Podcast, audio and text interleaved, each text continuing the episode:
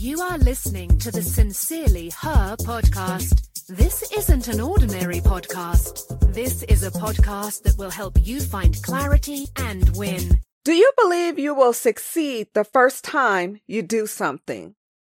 Hi, I am Tam.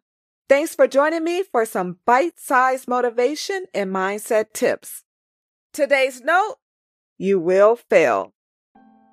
The odds are stacked against you making a million dollars with your first business idea.